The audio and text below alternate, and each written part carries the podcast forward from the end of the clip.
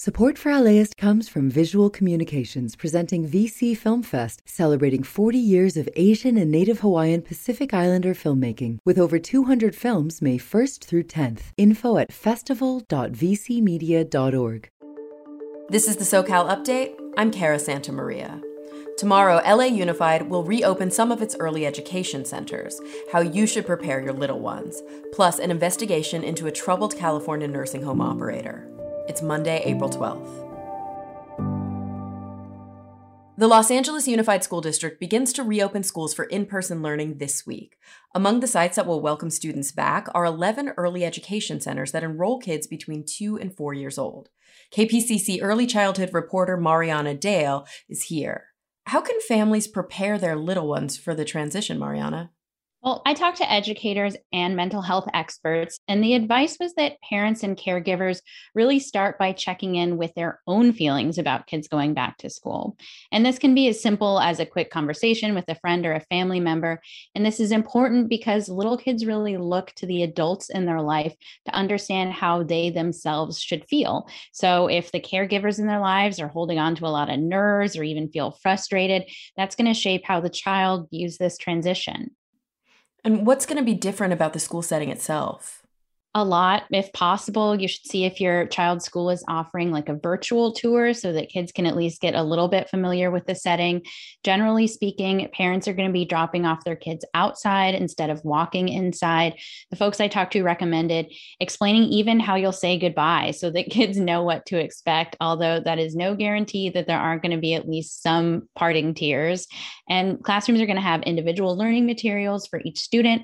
They're going to be expected to stay at least six feet apart from their peers and teachers. I talked to one educator. She's gotten pretty creative in explaining social distancing to little kids. She's using the example of two big dogs kissing or a comfy couch to help them understand what the spacing should be. Thanks, Mariana. And you can find more of her reporting on this topic at laist.com.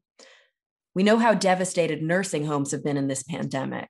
In California, more than 9,000 nursing home residents have died of COVID 19. But trouble existed at some nursing homes long before the pandemic. In a new investigation, Immediate Jeopardy, KPCC reporters found that a nursing home operator deemed unfit by the state is allowed to continue operating and even expand. Investigative reporter Aaron Mendelson is here. Aaron, tell us what you found in your investigation. Yeah, so for several months, we've been digging into the business practices of a nursing home chain called Renew Health. Turns out Renew is connected to at least 26 nursing homes across the state as owner, operator, management, or an administration.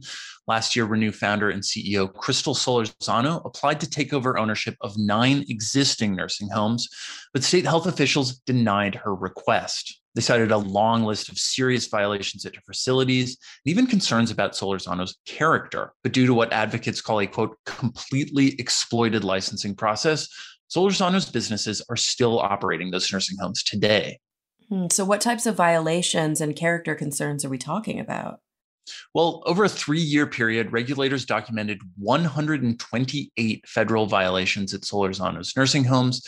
That is a startling number. The California Department of Public Health also charged that when Solorzano applied to be a nursing home administrator, she submitted a fraudulent college transcript. In our investigation, we saw that across the 26 facilities connected to Renew, nearly 200 people have died from COVID 19.